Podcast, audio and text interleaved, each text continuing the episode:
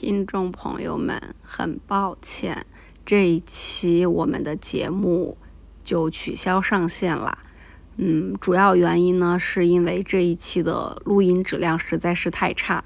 然后大表哥尝试剪辑了一下之后，发现实在是非常的影响大家的听感，所以呢，就决定这一期的节目就不上线了。呃，上几期的节目也有听众在评论区给我们反馈说，最近的录音质量不太行，所以呢，我们近期也会。呃，在设备上以及在录制方式上面寻找一些呃新的解决方案嘛，因为大家都是异地，然后还跨国网络的各种问题有点复杂。那这一期的。话题呢，可以跟听众朋友们分享一下。就如果大家觉得这些话题很有意思的话，我们下次可以重开一期来重新聊一遍。呃，这一期呢，我们有邀请到一位嘉宾小刘，然后小刘是在深圳，呃，是一个很酷的人，会有呃金融行业从事者，然后会有自己的乐队。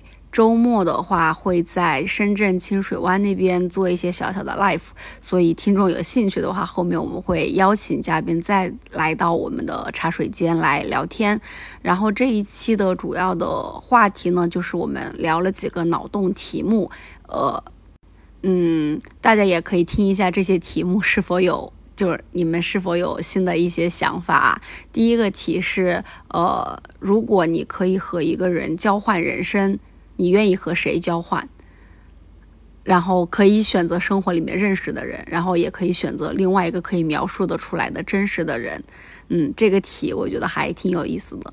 然后第二个题是：如果你是一个两百到五百人公司的老板，你愿意将这个公司经营成什么样子？然后你愿意成为什么风格的老板？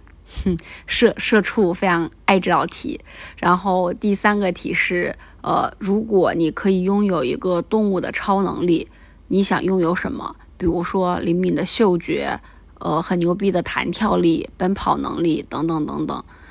然后，呃，第四个题的话就是，呃，如果你可以在选很选择很擅长乐器或者很擅长唱歌和很擅长跳舞之间，你会选择哪一种？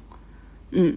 就是这一期我们确实是聊的还比较开心，然后内容也非常丰满，但是无奈音频的原因吧，也是我们自己的问题，所以呃就是专门跟大家做一次这个解释，因为已经三周没有更新了，呃下一周的话我们一定会调整好设备，然后一定会上传最新一期的音频的，嗯，谢谢大家的支持。